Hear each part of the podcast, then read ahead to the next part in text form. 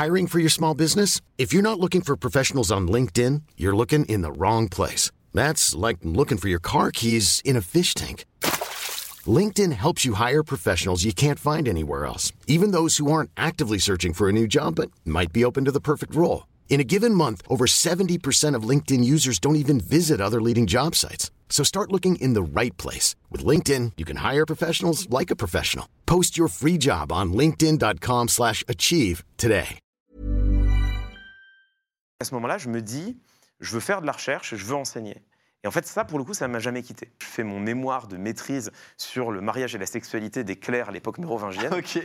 Donc, euh, un an à étudier les évêques fornicateurs, c'était merveilleux. Euh, Salut, c'est Hugo de Hugo Décrypte. J'espère que vous allez bien et bienvenue sur le podcast de l'interview de Mashup. Alors, chaque semaine, je reçois une personnalité, quel que soit le domaine. Ça peut être un artiste, un journaliste, un sportif ou encore un youtubeur, avec qui je me pose dans le salon, confortablement installé dans les fauteuils, pour revenir sur son parcours sur les points de bascule de sa vie. Ça donne des échanges très souvent riches en enseignements. Bienvenue du coup, si vous êtes nouveau, pensez à vous abonner à ce podcast pour ne pas louper les suivants. Je terminerai avec deux petites infos supplémentaires. Cette interview se fait dans le cadre de mon émission euh, Mashup, diffusée sur la chaîne Twitch Hugo Décrypte chaque mercredi à 20h. Donc pour vivre cet échange en direct, rendez-vous directement sur Twitch chaque mercredi. Et par ailleurs, pour découvrir le reste de l'émission Mashup en podcast et notamment euh, les actualités, eh bien vous pouvez taper Mashup les actus directement sur votre application euh, de podcast. Je vous souhaite une très bonne écoute. Simon Victorowicz, salut, tu vas bien? Salut Hugo, ça va et toi? Très bien, très très bien. Je suis ravi de te recevoir ici. bah, euh, Ravi d'être ici, Franchement, moi aussi. Tu sais que tu faisais partie des, des premiers noms qu'on avait notés dans la liste des invités que, que je voulais qu'on ait dans, dans cette émission pour euh, cette première saison, donc ça fait super plaisir. Bien installé, ça va? Fort bien installé, bien installé. dans un canapé, enfin, un fauteuil d'un confort monumental. Retrouvé dans un, c'est un antiquaire ou une brocante, je sais même plus, donc euh, j'aurais pas la rêve pour ceux qui se demandent et qui demandent à chaque fois qu'on fait cette émission-là, Euh, mais plutôt confortable, faut juste faire attention à pas s'endormir. euh, Oui, c'est le risque, c'est le risque. On va essayer d'avoir une émission suffisamment dynamique pour que euh, ni les gens qui nous écoutent, ni, ni toi ne s'endorment pendant le- pendant l'émission. Pour te présenter, alors tu es spécialiste de rhétorique. C'est un terme qu'on pourrait te, utiliser pour te, te définir. On va essayer de comprendre d'ailleurs ce que c'est la rhétorique euh, juste après, histoire de bien commencer. Euh, tu es par ailleurs professeur euh, à Sciences Po, enseignant à Sciences Po, chroniqueur sur France Info. Euh, beaucoup t'ont connu dans le cadre de d'autres choses parce que Mhm. tu as été avant ça euh, sur CNews pendant un moment, on va en parler, euh, mais aussi sur Click avec Mouloud Achour. Tu es aussi beaucoup euh, aujourd'hui sur Twitch, ce que tu développes quand même de plus en plus. Là aussi, on va, on va en parler. Euh, beaucoup de choses à voir et, euh, et par ailleurs, tu as été un de mes anciens profs, je le dis dès maintenant. Beaucoup de gens le savent parce que j'ai tendance à, à répéter que tu as été, et c'est le cas clairement, l'un des cours qui m'a le plus marqué de toute ma scolarité à Sciences Po. Donc très heureux de pouvoir te recevoir cette fois-ci ici. Euh, pour pouvoir euh, discuter. Et par ailleurs, euh, je le dis euh, dès maintenant, on va parler de rhétorique ce soir. Et tu as écrit ce, ce- ce livre récemment qui s'appelle Le pouvoir rhétorique, apprendre à convaincre et à décrypter, j'adore ce mot incroyable, les discours aux éditions du Seuil, bah, où tu reviens justement sur ces, ces- ces leçons sur ce que c'est la, la rhétorique. D'ailleurs, une petite définition pour ceux qui euh, voudraient essayer de comprendre euh, la rhétorique. Selon toi, qu'est-ce que qu'est-ce que c'est? En un mot, c'est euh, l'art de convaincre. L'art de convaincre, et je dirais l'art d'être convaincu, c'est-à-dire que maîtriser la rhétorique, c'est se demander comment faire pour présenter sa pensée de la manière la plus convaincante possible. Et c'est aussi se poser une autre question qui est justement liée au décryptage, c'est quand est-ce que j'ai envie d'être convaincu? C'est-à-dire que le, bon rhéteur, c'est pas celui qui ne se laisse jamais convaincre, parce qu'il n'y a rien de plus facile que de dire non. C'est celui qui est capable de déterminer quand il a de bonnes raisons d'accepter d'être convaincu. Et c'est là où c'est très fort, c'est que euh, dans le cadre du cours, et je pense que c'est aussi ce que tu transmets, euh, et via les chroniques que tu peux faire régulièrement, et j'imagine via, ce livre-là aussi, c'est le fait que euh, la rhétorique, et quand on enseigne ça ou quand on en parle, c'est pas dans un objectif forcément de l'utiliser à mauvais escient, c'est plus dans un objectif d'être conscient de ça et de pouvoir s'en protéger euh, euh, en soi personnellement, et être conscient de ce qui peut se passer quand on regarde un débat, quand on est face à quelqu'un qui peut utiliser certains arguments qui peuvent nous déstabiliser, de comprendre, c'est ça les mécanismes qui sont, qui sont derrière. En fait, l'objectif du livre, c'était vraiment de proposer de faire les deux à la fois. C'est-à-dire à la fois d'offrir, comme tu l'as très bien dit, des armes pour décrypter les argumentations qui nous sont euh, proposées, qu'elles viennent de la politique, c'est à ça qu'on pense, à, à fortiori en ce moment, en premier lieu, mais qu'elles viennent évidemment de la publicité ou des, des personnes qui nous entourent. On passe notre temps à essayer de se convaincre les uns les autres. Et puis, c'est aussi apprendre à convaincre parce que on peut pas vivre dans, dans une espèce de fantasme où euh, nous chercherions à ne jamais avoir d'influence les uns sur les autres. On a besoin de se convaincre, nous autres, les êtres humains. On est en permanence en désaccord et on a besoin d'être d'accord pour avancer, que ce soit au sein d'une société collectivement, au sein d'une entreprise ou même d'un couple ou d'un groupe d'amis. Donc euh, c'est tout l'enjeu de, ce livre, apprendre à convaincre et apprendre à convaincre en choisissant les procédés qu'on veut utiliser. Il y a des procédés déloyaux en rhétorique, euh, ces procédés existent, il ne faut pas se cacher derrière son petit doigt. Et ça pose une question éthique, c'est est-ce que nous souhaitons les utiliser? À titre personnel, je recommande plutôt de s'en détourner, mhm. mais chacun est libre de faire euh, comme il le désire. De faire comme il le désire, et donc on va parler forcément de rhétorique ce soir, mais je rappelle quand même le principe de, l'interview, c'est une interview où on va revenir sur tes points de bascule, donc les moments qui ont fait que tu es là où tu es aujourd'hui, et on n'est pas dans une discussion, on va montrer, oh, regardez, euh, comment est-ce que Clément Viktorovitch a réussi à monter, à accéder, à, faire des chroniques régulières chaque semaine chez Quotidien ou France Info, euh, France Info euh, chaque jour. Mais c'est plus essayer de comprendre bah, déjà d'où vient cet intérêt pour la rhétorique, comprendre aussi cette passion-là. Et, de la même façon qu'on a eu un pilote de Formule 1 comme Pierre Gasly, et on a essayé de comprendre les coulisses de la Formule 1. Mm. De la même façon, là, il y a des choses intéressantes qu'on va pouvoir voir ensemble. Et je te propose de commencer avec le tout début, justement, euh, l'intérêt au départ pour euh, la rhétorique, pour le langage, pour les mots. Euh, T'expliques que tu dis toi-même que tu as été fan de Robert Badinter ou Simone Veil à une époque où normalement tu es plus fan d'un Zinedine Zidane de, de je ne sais qui. comment ça se fait cet intérêt très jeune pour. Est-ce que c'est l'art de la parole d'ailleurs? Est-ce que c'est la politique? Qu'est-ce qui t'intéresse à ce moment-là? En fait, c'est très compliqué de répondre à cette question, et c'est en cela qu'elle est intéressante. C'est que la, la, passion pour les mots, chez moi, c'est pas une évidence. Euh, elle est présente depuis tout petit. Euh, et rétrospectivement, je sais qu'elle est présente depuis tout petit, et je n'en ai pris conscience qu'assez tardivement. Euh, moi, quand j'étais quand j'étais gamin, enfin je dis gamin jusqu'au lycée, hein, ce que je voulais faire, et, c'est ça le premier point de bascule hein, quelque part de, de, ma vie. Excellent concept d'interview par ailleurs. C'est que moi, je me rêvais astrophysicien. J'avais un peu la tête dans les étoiles, je voulais étudier les trous noirs, je n'avais pas du tout compris ce que c'était, mais ça avait l'air vraiment fascinant. et euh, bon, j'étais plutôt pas trop mauvais en, maths, en physique, donc euh, la, voie était à peu près tracée.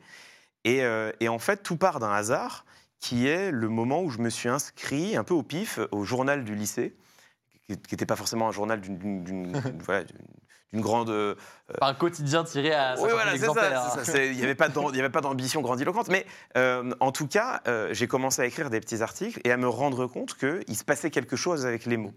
et que autant les maths, la physique, ça marchait, mais j'avais besoin de beaucoup travailler. Autant avec les mots, il y avait un naturel, une aisance, une fluidité que j'ai que j'ai découverte en fait.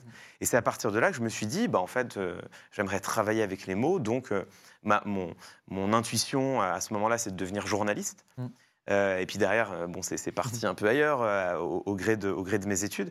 Mais c'est ce qui fait que je, découvre, en fait, cet intérêt pour les mots s'impose à moi. Et en fait, derrière, quand, quand j'analyse, c'est assez évident. Ça vient évidemment de la famille dans laquelle j'ai grandi. Moi, j'ai une mère institutrice, passionnée de littérature, qui m'a transmis la passion des livres depuis tout mm. petit. Euh, un père euh, qui est passionné de musique, euh, musicien lui-même, et qui, pareil, m'a transmis la passion de la musique très jeune aussi. Et, en fait, c'est ça, la parole, le langage, c'est des mots mis en musique. Mm. donc en fait, il y a un mélange des deux. et on voit que ça peut avoir des origines ici. Et par ailleurs, ce qui est ce que je trouve intéressant, c'est que tu te retrouves du coup très tôt à avoir un intérêt pour des sujets, comme on le disait, qui sont pas forcément toujours les, des, intérêts qu'on peut avoir quand on est jeune. Ça me parle honnêtement à titre personnel parce que euh, je sais pas si j'avais une passion pour Robert Badinter, même si je sais que je regardais euh, certains de ses, gros discours sur, euh, sur YouTube quand j'étais sûrement au collège-lycée, donc j'ai quand même ce petit point commun. Mais de fait, c'était une période, moi, à titre personnel au collège-lycée, où de la même façon, j'avais un intérêt pour la politique notamment, qui n'est pas quelque chose de très commun à, à cet âge-là. J'ai souvenir d'un procès de Jérôme Kerviel que suis allé voir quand j'étais en troisième. À ah, tout de même. Des cours, ah c'était quand même un peu bizarre. Il y avait des, des intérêts comme ça euh, pour notamment euh, la justice à l'époque et le droit qui, qui, était présent. Euh, est-ce que toi, à titre personnel, ça avait un impact sur toi aussi? Du coup Est-ce que tu te retrouvais dans ton petit monde et tu le vivais, tu le vivais bien? Est-ce que ça t'a tu avais aussi le sentiment que ça te détachait de d'autres choses plus classiques, plus traditionnelles qu'on peut imaginer à cet âge-là, aller sortir, aller aller passer du, bon temps comme ça. Comment est-ce que tu, l'as vécu en soi? En fait, le, donc l'intérêt pour les mots, il, passe chez moi beaucoup par la littérature mm. et euh, plus que par le discours. En fait, le discours, c'est venu un peu après. C'est plutôt venu dans mes années d'étudiant, euh, parce que derrière, je, donc, pour devenir journaliste, ce que je finis par travailler dans le journalisme aujourd'hui, mais en fait, ça a été un, un long parcours plein de rebondissements. Donc presque un hasard que je retombe sur, sur ces pattes-là. Mais euh, le, le discours, j'y viens un peu après, même si la politique, ça, m'intéresse, ça me parle très vite. Mais moi, ça, ça passe beaucoup par la littérature et beaucoup par la littérature de science-fiction. Ouais. Euh, dans, mes, dans mes années de collège et de lycée, c'est là où j'ai euh, dévoré tout, tout Isaac Asimov, tout Frank Herbert. Euh, et en fait, moi, le, le- mon- j'avais un monde, comme tu le dis, moi j'avais un monde dans, dans ces années-là, mais en fait, c'est l'univers de la pop culture, c'est-à-dire que l'univers dans lequel je gravite, et qui fait qu'effectivement, alors c'est l'époque où c'était pas, euh, c'était pas cool d'être geek. Euh, c'est- geek, c'était une insulte, quoi. Au- de- depuis, c'est devenu un titre de noblesse. Ils Et- sont milliardaires pour la plupart. Donc voilà, Voilà, en fait, c'est ça. Et, euh, mais à l'époque, pas du tout. Quoi. Enfin, Ouais. C'était vraiment ultra ringard de s'intéresser à la science-fiction et de jouer aux jeux vidéo euh, et d'aimer les mangas. Et moi, j'étais vraiment un peu dans, dans, ces- dans toute cette sphère-là. Et euh, en même temps que j'avais un pied dans la culture classique aussi, parce que je j'ai toujours été passionné par le théâtre. Et, euh, et en fait, moi, mon, ma jeunesse, elle est, elle est faite beaucoup de ces clivages-là. quoi. Ouais. C'est-à-dire d'avoir été quand même intéressé par les sciences dures et puis de finir dans les mots, d'avoir un, un- un vrai pied dans la pop culture qui m'a jamais quitté. Ça reste aujourd'hui une de, mes, une de mes vraies cultures chez moi. Et en même temps, d'être quand même intéressé par la culture classique. Euh, ouais. Ouais. Et donc ça allait, euh, ça allait un peu dans, tous les sens, y compris du coup sur euh, tes études, parce que euh, tu l'as dit, tu rêvais de devenir astrophysicien euh, au départ, puis tu commences en te disant je vais être journaliste, puis en fait tu finis par passer par l'histoire et, à- faire du travail de recherche en histoire. Euh, comment est-ce que tu as fini par trouver ta voie là-dessus? Pourquoi cette succession de, euh, d'expériences ou, ou d'envies euh, euh, différentes? C'est quoi? C'est que toutes ces disciplines, sauf peut-être euh, le fait d'être astrophysicien, mais partageaient des éléments Mhm. communs justement sur, euh, sur le langage, sur tout ça? C'est ça qui les, qui les réunissait selon toi? Ou alors euh, ça tient à autre chose? Il y a plusieurs choses. Déjà, il y a, euh, on est un certain nombre, alors en tout cas les, les personnes qui trouvent leur voie, on est un certain nombre à un moment dans notre vie à voir quelqu'un faire quelque chose et à dire Ah, je veux faire ça. Et en fait, moi, ça a été un peu particulier parce que le moment où je me suis dit vraiment ça, Ah, je veux faire ça, c'était euh, à la fac. Quand je- à la- en, en TD, en fait. C'était à la Mm. fac en TD, quand j'ai vu mon, un chargé de TD faire cours. Et autant, moi, je me sentais pas trop à ma place au lycée. C'était euh, un cadre qui était trop contraint. Autant, je me suis épanoui. Moi, j'ai fait mes études. En fait, je suis. euh, j'ai fait ma thèse à Sciences Po, mais je suis rentré à Sciences Po très tard. J'ai fait toutes mes études à la Sorbonne, dans l'université publique, Mm. et euh, je m'y suis senti comme un poisson dans l'eau. Et j'ai vu les, les chargés de TD, enseignants-chercheurs, faire cours avec une érudition, une passion, et je me suis dit, mais je veux faire ça, en fait. et donc, c'est le moment où, par ailleurs, je, je me rends compte qu'en fait, euh, le fait de creuser des sujets euh, en, en histoire, moi, c'est, Ouais. mes, mes- mes premières années d'études, c'est en histoire, le fait de creuser des sujets, c'est quelque chose qui me passionnait plus que d'être un peu un touche-à-tout, qui était l'image que j'avais du journalisme, qui n'est Ouais. pas forcément vrai, bah, par ailleurs. Ouais. Et, euh, et donc, à ce moment-là, je me dis, je veux faire de la recherche, je veux enseigner. Et en fait, ça, pour le coup, ça ne m'a jamais quitté. Et euh, là où derrière, il y a une recherche, euh, une recherche de soi-même, c'est sur la discipline. C'est-à-dire que euh, j'étais en histoire, donc bah, j'ai j'ai continué, quoi, dans la branche d'histoire qui me parlait le plus, qui était étonnamment l'histoire du haut Moyen-Âge occidental. Chacun son, sa passion. hein. Écoute, voilà, chaque- chacun ses, ses- ses tendances étranges. Euh, D'ailleurs, c'est le cas de le dire, puisque je fais mon mémoire de maîtrise sur le mariage et la sexualité des clercs à l'époque mérovingienne. ok. Donc, euh, un an à étudier les évêques fornicateurs, c'était merveilleux. Euh, en vrai, c'est vraiment intéressant. Et en fait, à la fin de l'année, je me rends compte que la recherche, ça me parle, que l'enseignement, j'ai toujours envie de le faire, mais que par contre, euh, j'en étais venu à commencer à faire des blagues en latin, ou du moins à rire aux blagues Ouais. qu'on me faisait en latin. Et là, je me suis dit, c'est pas possible. Pour le coup, c'est la fin de ma vie sociale. Je vais finir avec des vestes en tweed, avec des coudières. Euh, donc, je me dis, non, c'est c'est- en fait, c'était pas la vie que j'avais envie de mener. J'avais envie d'être plus en prise avec les enjeux politiques contemporains. D'où, à ce moment-là, le fait de me réorienter vers euh, un Master 2 et derrière une thèse en sciences politiques. Et, euh, et puis, à partir de là, tout s'enchaîne. quoi. Euh, L'intérêt pour le discours, donc j'étudie le Parlement, donc la rhétorique, et derrière ça, ça Mais c'est ce qui est drôle, c'est que quand on reçoit des gens ici euh, chaque semaine et que vient la question du coup des points de bascule et de ce Ouais. parcours-là, il y a forcément la question des études qui vient à un moment, le fait d'en faire ou de pas en faire, le fait de continuer ou d'arrêter. Euh, ce qui est drôle, c'est que dans ton cas, il n'y a pas eu un moment précis qui t'a fait basculer dans ce que tu fais aujourd'hui. Et c'est drôle de voir que ça a été une succession de, de petites Mm. choses, de petites, euh, je dirais pas d'hésitation forcément, mais de précision au fur et à mesure de, euh, de tout ça. Euh, et dans ces années d'études, toi, tu tu vis ça sereinement, tu vis ça parce qu'on sait que c'est plein de jeunes en fait se retrouvent dans ces situations de, bah, de, se, dire- de se retrouver perdus, de se dire ouais ça j'aime un peu mais Mm. je sais pas trop, je sais pas où est-ce que je peux aller. À ce moment-là, toi tu as une confiance en l'avenir tu te dis bah ça va venir par, par se préciser. Comment est-ce que tu, tu vis ça? Moi, à ce moment-là, déjà, j'ai une chance, c'est que euh, je- j'habite à Paris Mm. et je suis logé par mes parents qui habitent à Paris. Euh, et donc, euh, et en fait, c'est une énorme chance. C'est-à-dire que j'ai pas à me préoccuper de ce dont beaucoup de jeunes et d'étudiants doivent se préoccuper. Et, et je l'ai vu vraiment aux, aux premières loges, si je puis dire, parce que derrière, moi, j'ai enseigné trois ans à l'université Paris 13, qui est l'université de Villetaneuse, et l'immense majorité de mes étudiants bossaient à côté. Donc, j'ai vu à quel point c'est dur de faire les deux ensemble. Euh, et moi, j'avais la chance de ne pas avoir ce problème-là. Donc, j'étais pas, j'ai pas été un étudiant trop anxieux de l'avenir, même si, quand tu te destines à la recherche, tu as tout de suite cette pression sourde Ouais. euh, qui est que tu sais que c'est un milieu ultra compétitif. Ouais. Et tu sais qu'à un moment donné, ça va être compliqué et que. euh, on te dit tout de suite que c'est quand même un peu une formation euh, avec une mention chômage, quoi. euh, que, ce qui n'est pas tout à fait vrai d'ailleurs. Euh, les, les- les- les chercheurs s'emploient bien. Ouais. En tout cas, les docteurs ou doctorants s'emploient bien. Qui est l'image qu'on peut avoir euh, Ouais, abord, qui, est, ouais. qui est un peu fausse. Moi, je, Ouais. je, je déconseille à personne de faire une thèse, un- ou, ou du moins de la recherche. C'est vraiment une, une aventure. Mais euh, les années d'études se passent bien. La thèse est beaucoup plus difficile. La- le moment dur, c'est la thèse. Parce que. euh, parce que là, c'est vraiment. Alors, tous les doctorants la vivent un peu différemment. Moi, je crois que je l'ai vraiment vécu particulièrement mal. Pour Le sujet aussi, euh, peut-être.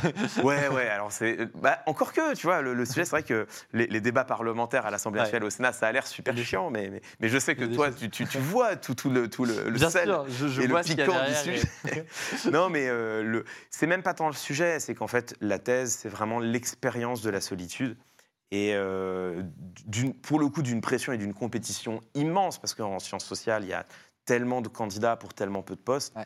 Euh, et ça, c'est pas facile. Et donc on va, on va avancer justement, parce que suite à cette euh, solitude, euh, quelques années après, il y a eu euh, une tentative, je ne sais pas d'ailleurs en termes d'années, je sais pas si c'était peut-être euh, déjà à ce moment-là, euh, une tentative et, d'arriver sur une plateforme. Cette plateforme, c'est YouTube. tu as alors, euh, il me semble, dans les près de 25 ans, euh, et tu te lances du coup sur euh, YouTube avec une série de vidéos que tu faisais avec, euh, avec des potes, euh, Ouais. d'analyse de euh, discours, de discours, euh, donc euh, d'un point de vue euh, rhétorique, que tu postes sur YouTube. Euh, ce qui te faisait, toi, euh, comme tu le dis, un des premiers youtubeurs euh, politiques de France à l'époque. Je pense, ouais. C'était en quelle année, ça d'ailleurs, la, la- la chaîne YouTube? C'était en. C'était en 2011 Ouais. que je fais ça. Donc, euh, en fait, à l'époque, il n'y a pas de YouTube politique. Ça Ouais. existe quasiment pas. Les seuls YouTubeurs politiques qui existent, et c'est euh, encore sous forme embryonnaire, Ouais. c'est des YouTubeurs d'extrême droite. Ouais. Donc, c'est Alain Alain Soral, et Soral et Dieudonné. tout qui était présent. Et, euh, mais sinon, il n'y a, pas- y a, pas de- y a pas de YouTube euh, politique généraliste, euh, il n'y a pas de YouTube politique engagé à gauche. C'est l'époque où Usul fait déjà ses vidéos, mais sur jeuxvideo.com. Ouais.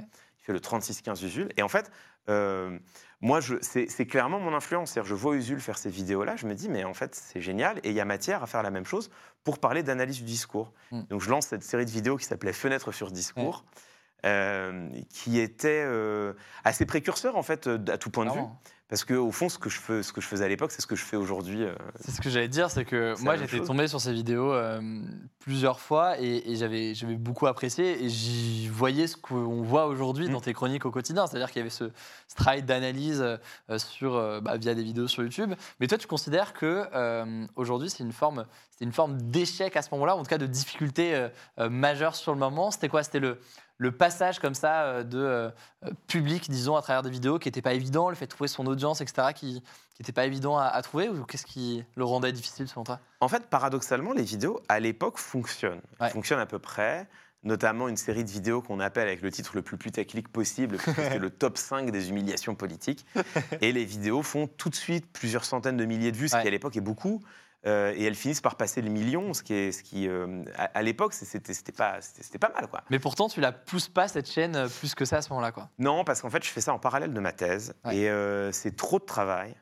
Je me sens pas forcément à l'aise devant une caméra et ça n'a jamais bougé. C'est-à-dire que moi, l'expérience du fast cam euh, enregistré, c'est de, de tous les formats, c'est celui que j'aime le moins. De. Pourquoi? Parce qu'il est moins spontané, parce qu'il est plus dur à. Il, il est impersonnel. C'est-à-dire, euh, je- je- j'ai l'impression de parler à personne. Mm. J'ai vraiment l'impression de parler à un boîtier. Ouais. Et autant Ce qui est le cas certaine li- façon. littéralement le cas. ouais. Et euh, autant quand, quand tu es à, à la télé ou en radio, où il y a des gens autour de la table, tu as des interlocuteurs. Et puis euh, à la radio, en plus, quand, quand tu es en direct, tu sais que tu parles directement à des gens. Donc euh, tu as cette conscience-là. Sur Twitch, bah, tu as le, Le retour, tu as ça, le chat. ouais. Bon. Et là, vraiment, euh, c'est en fait une forme d'éloquence sans auditoire, ce qui pour, un, pour quelqu'un qui s'intéresse à la rhétorique est presque le, le- le cauchemar absolu. Quoi. Ouais. En tout cas, moi, ça me convenait, ça, ça me convenait assez mal. Euh, et puis, c'était beaucoup de travail. Je faisais toute la production tout seul, quasiment. Et euh, je faisais ma thèse en parallèle. Ouais. Et, je- et en fait, quand, le, quand ça a commencé à marcher, je me suis senti dépassé. Quelque part au fond de moi, j'ai senti que c'était un peu soit ça, soit ma thèse. Et j'ai choisi ma thèse. Et donc, euh, au final, tu continues euh, sur, ta thèse euh, jusqu'à, et là on avance un petit peu plus récemment, un autre point de bascule majeur, c'est le passage, non pas sur YouTube, mais sur la télévision. Ouais. Et c'est peut-être là d'ailleurs que beaucoup t'ont euh, connu. Euh, tes débuts à la télé, c'était euh, notamment euh, sur CNews euh, au départ, avec dans l'émission de Pascal Pro. Je sais pas si elle s'appelait L'Ordre des Pros à l'époque, c'était un autre nom. euh, Elle s'appelait. En fait, le, mes tout débuts, c'est une émission que Pascal Pro. euh, En fait, c'est un moment un moment particulier. iTélé a été racheté par le groupe Vivendi. Il y a une énorme donc grève. Bolloré. Ouais. donc, donc Vincent Bolloré. Il y a une, une énorme grève pour, pour plein de raisons bon, euh, dont on pourrait parler longuement. Et au terme de cette grève, il y a 70 à 80% des employés, euh, notamment des journalistes de, ces, de, de iTélé qui devient CNews à ce moment-là, qui partent. Donc là, c'est une chaîne d'infos qui est, qui est vide, euh, en pleine présidentielle. On est en, on est en tout début 2017. Euh, donc, euh, situation complètement inédite. Et moi, euh, iTélé m'invitait, notamment Audrey Poulevard m'invitait de temps en temps pour faire du Ouais. décryptage de la com politique. Et à ce moment-là, ils se retrouvent à avoir besoin de beaucoup de gens sur leur plateau pour tenir leur antenne. Et ils m'invitent de plus en plus jusqu'à ce que, effectivement, Pascal Pro me repère. Et lui, il lançait euh, une émission. C'était le moment où il se lançait en matinale. Il avait déjà l'heure de pro. C'était le tout, tout, tout début. Et, et après l'heure des pros, il avait une demi-heure qu'il fallait meubler. Et il invente un concept qu'il appelle le zapping des matinales, je crois. Mhm. Euh, je crois que ça s'appelle comme ça. Et en fait, le concept, c'est déjà ce que je fais. euh, C'est Ouais. déjà ce que je fais aujourd'hui, c'est-à-dire, il y a un journaliste qui euh, sélectionne quelques extraits euh, dans les matinales.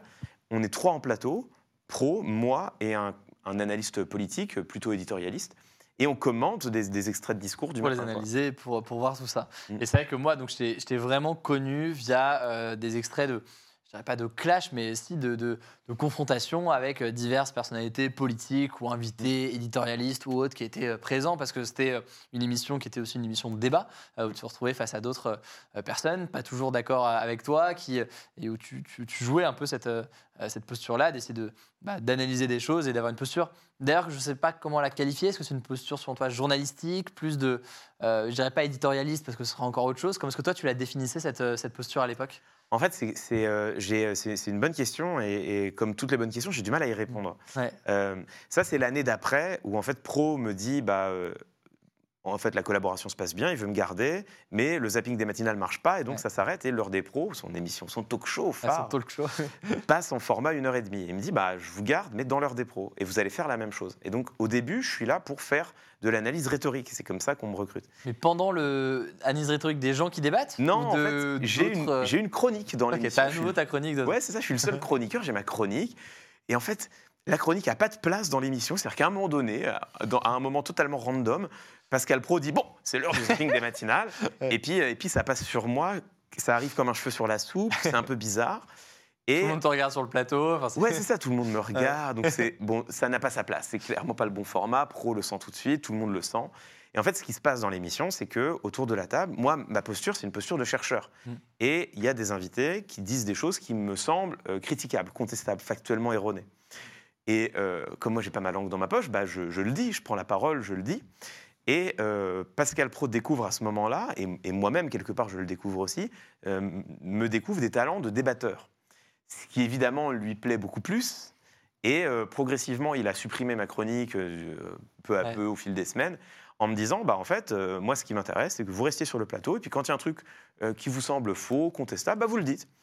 Et ça devient ça mon rôle, quoi. Donc ça devient un rôle presque de sniper universitaire, on, on pourrait presque dire ça comme ça. Et évidemment, quand, en- à partir de là, en fait, le, le- c'est une posture qui est tellement pas claire, Mm. euh, mal définie, que forcément ça glisse. Et en fait, de, de, la, de, de la simple euh, contradiction universitaire, ça glisse assez vite en réalité à des, à des débats Bah, d'opinion ouais. qui sont plus du coup le rôle que j'ai envie de que j'ai envie Ouais. d'assumer. Et c'est pour ça qu'au bout, à la fin de l'année, je leur dis, bah, je, je suis plus à ma place dans cette Ouais. émission. En fait, je joue un rôle qui est plus le mien, donc je pars. Et ça, ça rejoint un petit peu une question que, que moi, je me pose à titre personnel dans mon travail, que tu te poses peut-être euh, aussi, et que je vois est très présente dans les retours des gens. Euh, quand moi, je reçois des messages de réaction sur ce que, le travail qu'on fait, on reçoit beaucoup de messages de gens qui disent c'est trop bien parce que c'est neutre ou c'est objectif. Et j'ai beau euh, répéter euh, le plus possible lors de la moindre FAQ ou le moindre truc, ou même ici que bah, la neutralité, ça n'existe pas, l'objectivité, ça n'existe pas. Pour un journaliste, tu ne peux pas l'être, et, et- voilà. Même si j'entends ce qui est dit, j'entends le, la recherche sur, sur, le, sur le ton, sur l'approche des sujets. Pour autant, ça n'existe pas euh, euh, complètement. Euh, mais c'est un retour qui est souvent posé sur les journalistes. On leur dit t'es neutre, ou à l'inverse, t'es pas neutre, ou t'es pas assez neutre, ou je ne sais quoi. Mais c'est une question qu'on pourrait poser aussi dans ton cas, ou que les gens pourraient se poser, de se dire bah, est-ce que du coup, un chercheur doit avoir, peut avoir cette même neutralité? Est-ce que ça existe? Est-ce que ça n'existe Mhm. pas? Quel regard est-ce que toi tu portes sur cette question de la neutralité euh, dans, la, dans le rôle que tu as aujourd'hui d'essayer d'expliquer euh, des phénomènes de, de rhétorique? Bah, c'est euh, alors, euh, pour moi, il faut séparer les deux en fait. Il faut séparer la neutralité et l'objectivité. Euh, je, je suis tout à fait d'accord avec toi et il faut le dire et il faut le répéter sur le fait que l'objectivité n'existe pas. C'est-à-dire que nous sommes de toute façon des sujets et donc euh, nous avons notre subjectivité. On regarde le monde à travers notre prisme. Euh, et et, celles et ceux qui prétendent avoir un, un- un point de vue ou une parole sur la politique en, se disant objectif, je pense, soit leur, leur audience, soit se leur eux-mêmes, se mentent à eux-mêmes. Donc c'est la première chose à dire. On a tous et toutes un point de vue et, il faut il faut l'assumer. La neutralité, c'est un peu différent. Pour moi, la neutralité, c'est le fait de ne pas exprimer son opinion. Et c'est différent d'en avoir une et de ne pas l'exprimer. Euh, moi, je- à- travaillant pour une radio du service public, France Info, je suis astreint à une euh, bien légitime neutralité. C'est-à-dire que je n'ai pas le droit d'appeler à voter pour qui que ce soit. Et euh, il, est, il est même important qu'on ne sente pas mon opinion, ou le moins possible, dans mes chroniques. Donc, comment est-ce qu'on tient cela? On tient cela justement en s'astreignant à une double, selon moi, en tant qu'analyste, qui n'est pas la même posture qu'un qu'un intervieweur. En tant qu'analyste, je m'astreins donc à un devoir de neutralité. Mes chroniques sont neutres. J'appelle à vote. Enfin voilà, elles ne prennent Mhm. parti pour, pour personne. Et surtout, et je pense que c'est le plus important, à un devoir d'honnêteté. C'est-à-dire que hum, je ne donne jamais mon avis. Je donne une analyse et cette analyse, elle est argumentée. Euh, toutes les étapes de mon raisonnement sont posées en pleine lumière. Et, euh, et toute, chacune de ces étapes est critiquable euh, et je, soumets mon travail à la critique. Euh, donc moi, c'est comme ça que je, je résous ce dilemme. C'est-à-dire je ne prétends pas être objectif. J'essaye d'être le plus neutre possible, même si forcément, quand tu prends la parole tous les jours, on peut, au fur et à mesure des chroniques, sentir une sensibilité. Tendance, ouais. C'est inévitable. Mais par contre, on ne pourra jamais me reprocher d'avoir appelé à voter pour quelqu'un ou cherché à influencer à travers une chronique. Et en, en tout état de cause, j'essaye d'être honnête, c'est-à-dire que je propose un raisonnement à charge à ceux qui ne sont pas d'accord de le critiquer. Mm. Il y a eu euh, l'heure des pros donc sur euh, CNews où on a bien compris que c'était pas forcément la, la posture que, dans laquelle tu étais au final le plus confortable ou que tu Mm. voulais vraiment euh, porter euh, à la télévision. Il y a eu après d'autres choses, notamment donc là plus récemment il y a eu quotidien de façon hebdomadaire et, et- et France Info au quotidienne. Et entre les deux, il y a eu Click avec Mouloud Achour qui a été là aussi à un autre moment, je pense, qui t'a fait euh, beaucoup connaître. Euh, ce que je trouve euh, bien, c'est qu'en parallèle à ce que tu faisais du coup euh, euh, dans Click, tu étais encore, étais encore euh, enseignant à, à Sciences Po. Et est-ce que là-dedans, il y avait aussi une volonté de se dire, bah, je peux pas juste euh, transmettre ça à des, si je caricature vraiment euh, grossièrement le truc, à des étudiants de grandes écoles euh, qui ont déjà beaucoup d'outils, beaucoup d'armes entre guillemets pour pour réussir, ne serait-ce que via leur diplôme qui peut leur leur aider beaucoup. Et j'ai envie de porter ça au-delà? Ouais, tu caricatures, tu caricatures pas du tout, c'est exactement ça. Moi, j'aime beaucoup enseigner à Sciences Po, c'est ma maison, c'est là où j'ai fait ma thèse, j'y enseigne depuis euh, 15 ans. Donc, euh, donc c'est c'est un plaisir. J'adore la relation que j'y ai avec les étudiants. Donc, euh, c'est pour moi, c'est un plaisir d'enseigner à Sciences Po. Mais je, je sais, je pense, j'estime que c'est pas là où je suis le plus utile et que effectivement, donner des armes aux étudiants de Sciences Po, c'est en donner à des individus qui en ont déjà beaucoup. Mm. Euh, et donc, pour moi, ça a toujours été important de ne pas enseigner que là. C'est pour ça que pendant trois ans, j'ai enseigné dans une fac de banlieue à Villetaneuse. Euh, derrière, j'ai monté, j'ai monté un projet avec la, la- la- la ville de Montreuil, Mm. euh, on propose un- des ateliers rhétoriques à- dans tous les lycées publics de Montreuil, avec moi et puis des, des copains avec qui je, je travaille. Ouais. Et donc il y avait cette volonté aussi de, de permettre à, des, à tous les jeunes lycéennes et lycéens, toutes les jeunes lycéennes et tous les jeunes lycéens de Montreuil qui le désirent, de se former à la rhétorique. Et puis tout, ce- tout ceci se finit dans un grand concours d'éloquence, évidemment. Euh, et, et la télévision, c'est pareil, en fait. Ouais. C'était l'idée que c'était la, la- la manière de toucher le plus de gens. Ouais. Et, et pour le coup, chez Click, tu- tu parles de, de point de bascule. Bon, un, Ouais. un, des, un des énormes points de bascule, c'est le moment où Mouloud Achour euh, me, me passe un coup de fil pour me dire dis donc, je monte une, une quotidienne, est-ce que tu veux rejoindre l'équipe? Et en fait, là, euh, tout, tout, tout s'enchaîne. C'est-à-dire que tout d'un coup, j'ai accès à une, à une- à une immense audience. Je suis dans un endroit où je suis à ma place, c'est-à-dire euh, dans une émission qui est beaucoup plus street, beaucoup plus pop culture, et qui en fait correspond beaucoup plus Tout à, aussi, ouais. voilà, c'est ça, à ma culture à moi. Euh, je rencontre des gens qui deviennent des amis, hein, toute l'équipe, toute l'équipe de Click, qui sont encore aujourd'hui évidemment des, des amis. Et puis, et puis c'est l'opportunité tout d'un coup de parler à un public qui, euh, sinon, m'aurait jamais découvert, et sinon, se serait peut-être pas intéressé à la rhétorique. Ouais. Et, euh, et puis derrière vient le, le livre, euh, qui est une, une traduction directe. C'est-à-dire qu'évidemment, quand tu as comme ça une chronique qui commence à un peu bien marcher, bah, il y a les éditeurs qui s'y intéressent. Je choisis Le Seuil, qui est un éditeur très universitaire, parce que mon objectif, c'est de faire un livre qui soit un livre rigoureux. Je ne veux pas faire un livre de chroniqueur. Ouais. Je veux écrire un livre d'universitaire, qui soit un, un bilan, un manuel euh, sur, sur la rhétorique. Et, euh, et aujourd'hui, je vois sur les réseaux sociaux, sur Instagram, les gens qui m'envoient des messages pour me dire Hey, il y a des gens qui me disent euh, J'ai acheté ton livre, c'est le premier livre Ouais. que j'achète depuis le lycée. Et c'est des gens qui ont 30 ans. Fort. Et euh, alors, je ne sais pas si c'est le, me- le meilleur premier livre à acheter après le lycée, mais en tout cas, c'est super. Et c'est des gens qui Ouais, m'ont connu par clic, quoi. Et c'est quelque chose qu'on voit, enfin, moi je l'ai beaucoup vu dans, dans le cadre de ton, de ton livre, on le voit dans un point de vue euh, sur un côté plus politique, avec aussi euh, le cas de Raphaël Glucksmann, qui, euh, son livre, on le voyait, il y a eu des, euh, des files d'attente immenses pour des dédicaces, etc., avec un public très jeune qui, Mm. au final, euh, s'est retrouvé euh, intéressé par ces sujets euh, d'actualité. Donc on voit que c'est un, un effet euh, majeur. Et ça me parle beaucoup ce que tu dis sur le fait de justement pas euh, faire ton travail pour des gens qui sont à Sciences Po. Euh, moi, je, je le dis, euh, justement, j'avais euh, j'ai eu ton cours dans le cadre de, de mes études à, à Sciences Po et c'était le même raisonnement aussi sur ma chaîne de me dire mais si je fais ma chaîne YouTube euh, qui essaie de parler d'actualité pour des gens qui sont à Sciences Po, mais en fait ma chaîne n'a aucun intérêt parce que les gens qui sont à Sciences Po euh, lisent Le Monde, enfin c'est caricature mais régulièrement le truc, euh, ils ont, euh, enfin ils ont pas besoin de ça et l'objectif c'est d'aller bien au-delà et, Mm. et, et donc ça me parle, ça me parle complètement quoi. Et par ailleurs ce que je trouve intéressant c'est que tu as été d'abord à la télévision, d'abord euh, sur un format, disons, plus traditionnel, pour ensuite aller, euh, et là, va être un autre point de bascule, euh, sur un retour sur les réseaux sociaux, là où, en général, c'est souvent l'inverse qui se produit, qui se produit beaucoup. Pourquoi? Parce que, bah, au fur et à mesure, via les chroniques dans, dans Click, sur Twitter, on a commencé à davantage te suivre. Puis il y a eu différents réseaux sociaux, jusqu'à un retour, notamment sur, sur Twitch, même une arrivée réelle sur, sur Twitch. Gros point de bascule là aussi, c'est plus récent. Euh, comment est-ce que ça s'est fait? Pourquoi est-ce que ça s'est fait? Euh, C'est pas évident qu'en plus de se lancer sur, euh, sur Twitch au départ, t'as pas une audience garantie euh, au jour 1 comme, cas- comme ça en, en télé, quoi, donc c'est nouveau. En fait, moi, le, déjà, la première chose, c'est que je suis un viewer de Twitch depuis les débuts de la plateforme. Je, je commence à suivre Twitch, l'e-sport, euh, le casting à partir de 2011-2012, euh, à l'époque où d'ailleurs ça se passe même pas tant sur Twitch et en France plutôt sur OGaming. Ouais.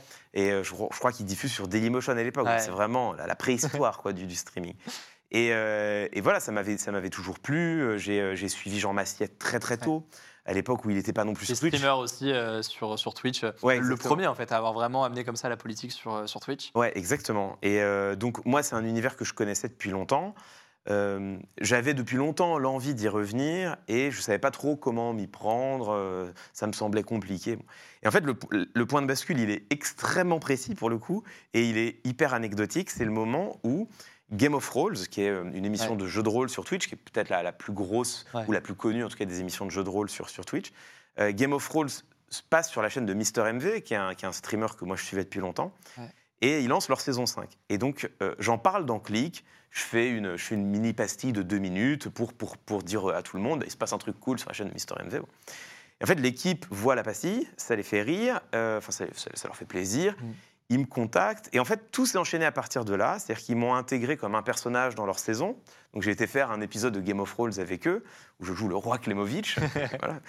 Et euh, je, je sympathise avec Fibre Tigre, qui est le maître du jeu de, de, euh, de Game of Thrones. Et il me dit, j'ai un projet de jeu de rôle politique. Il me dit ça comme ça. Et on en reparle un an plus tard. Moi, à ce moment-là, je travaille pour France Info. Il me dit, je cherche un partenaire. Et je lui dis, bah, on- moi, je vais aller en parler à France Info, ça peut les intéresser. Et en fait, de là naît un projet qui nous a occupé pendant toute Ouais, une bonne partie de l'année, ouais. qui est Game of Thrones, les deux tours, qui est un jeu de rôle présidentiel euh, où, euh, où on, a- on invite des, des streamers, mais pas que des streamers, on a aussi euh, Aurore Laluc qui est députée européenne, euh, et donc Jacqueline Markovitch qui est une élue locale. Donc on invite des gens à venir faire une, une- une simulation d'élection présidentielle Avec des personnages par ailleurs assez euh, tous plus drôles les uns que les autres. avec des personnages en couleur, évidemment. On- on- et en même temps, à la fois, on joue tous et toutes des personnages un peu caricaturaux, et en même temps, euh, il y a la vraie rigueur de France Info. C'est tourné à France Info avec un journaliste de France Info, Jules Dequisse, qui est là pour apporter des éléments factuels.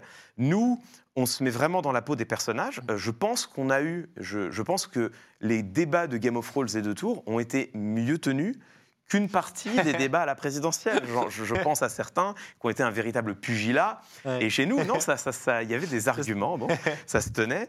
Et, euh, et en fait, Game of Thrones et de Tours, France Info dit euh, bah, c'est super, on achète le projet, on fait ça, mais on veut pas que ce soit sur notre chaîne Twitch, parce qu'on ne sait pas trop encore comment se lancer sur Twitch. Bon, depuis, ils se sont lancés. Ouais. Et euh, ils me proposent que ce soit sur ma chaîne perso, qui n'existe pas. et c'est à ce moment-là où, en fait, bah, un peu contraint et forcé, Ouais. mais, mais euh, contraint et forcé, hein, heureux de Ouais. l'être, je, me lance, je me lance sur Twitch. Ça part euh, en absence de décor total, avec deux projecteurs mal réglés, euh, un micro pas réglé. Et, et je me suis pris au jeu, les gens ont suivi, je leur en suis très reconnaissant. Et donc aujourd- aujourd'hui, c'est une des choses qui me rend le plus enthousiaste.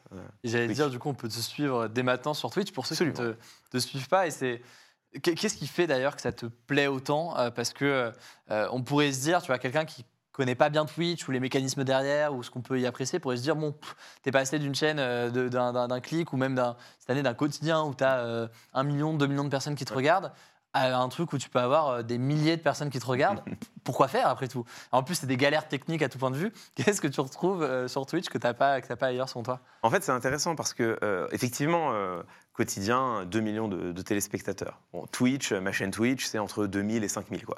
Euh, ce qui est déjà une, une jolie ce audience. qui, est, sur ce qui Twitch. est très fort sur Twitch hein. Ouais. Mais bon, on, on a l'impression que c'est ridicule. Bon, tu peux le présenter autrement. Un cours à Sciences Po, 100 personnes. Une conférence dans un bel amphi, 500 personnes. Twitch, 5000. Mm. Et, et donc, en fait, tout dépend à, à quoi tu le rapportes. Et en fait, Twitch, c'est tout simplement un autre format. Déjà, moi, je suis convaincu que. Alors, je suis convaincu que ça ne va pas remplacer les médias traditionnels. On aura toujours besoin d'une information euh, qui soit vérifiée, travaillée, sourcée, condensée. Les gens auront toujours besoin de flash infos euh, qui tiennent en deux minutes. Donc, la radio, la télé ne vont pas disparaître. Mais par contre, je pense que Twitch va monter en puissance parce que c'est autre chose. Déjà, c'est une autre relation euh, aux- aux spectateurs qui ne sont pas des spectateurs, qui sont Ouais. des viewers, qui sont actifs. Euh, c'est un véritable moment d'échange. Et pour euh, quelqu'un qui travaille euh, sur l'actualité, c'est une opportunité merveilleuse parce que euh, c'est l'opportunité d'interagir, Mm. d'aller chercher des arguments, de frotter ta pensée à la contradiction, ce que tu n'as pas dans les médias. Dans les médias, tu écris ta chronique, tu viens, tu la délivres, tu rentres chez toi, éventuellement, après, tu as les des trucs sur les réseaux sociaux. Alors que Ouais. là, tu dis une phrase, et si tu dis une bêtise, immédiatement, tu as 10 viewers qui te le font remarquer. Euh, ça, peut être, ça peut être assez virulent, mais ça, c'est ça qui est intéressant d'ailleurs. Euh, c'est que c'est aussi une autre exigence. Et je trouve que pour moi, en fait, Twitch, c'est un lieu d'élaboration de la pensée, d'élaboration de l'analyse. C'est un lieu où tu as le droit à l'errance, Mm. tu as le droit à la recherche, tu as le droit à l'incertitude. Euh, et, et moi, ça m'est arrivé à plusieurs reprises de façonner mes, de façonner mes, mes analyses ou mes réflexions avec mes viewers, Ouais. Parfois en étant critiqué vertement et parfois en reconnaissant que j'avais dit une bêtise, pour ensuite aller euh, proposer cette même analyse euh, euh, sur Quotidien ou à France Info, en étant cette fois-ci euh, en fait davantage assuré parce que je l'avais je l'avais expérimenté, je l'avais forgé Ouais. au fer de la contradiction de mes viewers. Très fort. Je pense que ça parlera à ceux qui nous, qui nous regardent. Et c'est vrai que je, je le retrouve aussi. Je pense que beaucoup de streamers le retrouvent. C'est d'ailleurs intéressant de voir que toi, tu as eu le passage, donc on le redit, de télé à euh, Twitch. euh, et que tu continues euh, là les deux en parallèle aujourd'hui. Mais il y a aussi beaucoup de YouTubeurs qui ont le passage de YouTube à Twitch. Et au final, il y a un peu des mécanismes similaires parce que certes, on a des commentaires sur YouTube, mais on n'a pas cette interaction, ce côté spontané en fait qu'on retrouve. Et c'est mon cas titre personnel où entre une vidéo YouTube ou comme tu le dis en face cam, tu parles à une boîte et c'est en plus Mm. quand même bien écrit, euh, et c'est écrit, donc tu n'as pas ce côté spontané et un Twitch où tu peux bah, échanger comme on le fait en ce moment, c'est pas du tout la même chose et on le ressent quoi. En fait, la différence, c'est que les commentaires, qu'ils soient sur les réseaux sociaux ou sous une vidéo YouTube, tu peux les ignorer. Ouais. Tu peux les ignorer, euh, tu peux choisir de ne pas en tenir compte. Et, et- et quand ils ont un impact psychologique sur toi, j'imagine que tu as connu des commentaires qui parfois étaient soit très méchants mais bien ciblés, soit critiques et bien, et bien ciblés aussi. Tu des commentaires qui te, que tu te prends et, et qui ont un impact même émotionnel sur toi. Mais c'est après coup. Ouais. Euh, le- la production, elle est faite. Alors que sur Twitch, les commentaires, tu les as en direct et tu peux pas les ignorer. Mm. Tu peux pas ignorer 10 personnes qui, sur un chat, disent en boucle T'as commis ouais. une erreur. C'est impossible. Ouais. Tu peux, et quand les commentaires ont un impact euh, émotionnel sur toi, quand ils te mettent mal parce que c'est une critique qui est, qui est Mm. justifiée, bon, des fois, tu as, des connards sur ton, sur ton chat. Là, Ça te existe met- aussi. Ça existe aussi. Donc des, des, là, tu as un impact émotionnel pour une mauvaise raison. Moi, j'ai une commu, j'ai de la chance, j'ai une commu qui est ultra bienveillante en plus. Euh, donc j'ai même pas trop ce problème-là. Mais en tout cas, quand tu as des critiques qui sont justifiées, tu te, la- tu te les prends en pleine poire Ouais. et tu es forcé d'y réagir parce qu'elles ont un impact et que ça se voit. Et c'est ça qui est intéressant. Ça, on voit du coup là, la force de, de Twitch. Et ce sera, je pense, un beau mot de la fin. Je réalise que ça fait plus de 40 minutes qu'on parle. On a largement dépassé ce que, ce que j'avais imaginé niveau, niveau timing, mais c'était passionnant. Merci beaucoup. Merci. Je réalise toi. au passage que je dis jamais, euh, je t'appelle jamais juste par ton prénom. J'ai l'impression que les, les gens même te définissent. C'est pas juste Clément, c'est Clément Viktorovitch. Oui. Les gens t'appellent comme ça. J'ai commencé, je crois, le, la discussion en t'appelant. Clément Viktorovitch. Euh, mais merci d'avoir été euh, présent. C'était super intéressant. Je redonne d'ailleurs du coup le nom de, de ton livre pour ceux qui veulent le, le découvrir. La caméra est ici, ça. Le pouvoir rhétorique euh, qui du coup revient sur tous ces sujets-là et les enjeux. Et on peut te suivre. euh, moi, j'ai tendance aussi à beaucoup suivre tes chroniques, notamment sur Twitter. Mm. Euh, si on n'a pas l'habitude de France Info ou de ou de autres, euh, on peut te suivre notamment beaucoup sur sur Twitter. Qu'est-ce qu'on te souhaite là pour euh, pour la suite Euh, Peut-être un peu de repos après la présidentielle. Ouais, c'est ça, de survivre à la fin de l'année. C'est une année dense, un peu Ouais. de repos et puis, et puis euh, d'autres beaux projets. Moi, ce que j'aime, c'est, c'est, la créativité, c'est euh, se forcer à se réinventer. Et je vais essayer de continuer de faire ça pour les années qui viennent. Et Robert Badinter et Simone Veil aussi, euh, t'apprécies beaucoup, ça on aura compris depuis, euh, depuis le plus jeune âge. Merci encore pour ta présence euh, aujourd'hui. Voilà donc pour cet échange, j'espère qu'il vous a intéressé. Pour en savoir plus sur Mashup, toutes les informations sont directement en description. N'hésitez pas d'ailleurs à me suggérer pourquoi pas des noms euh, d'invités. Pensez à vous abonner pour ne pas louper euh, les prochains échanges. Prenez soin de vous et on se dit à très vite.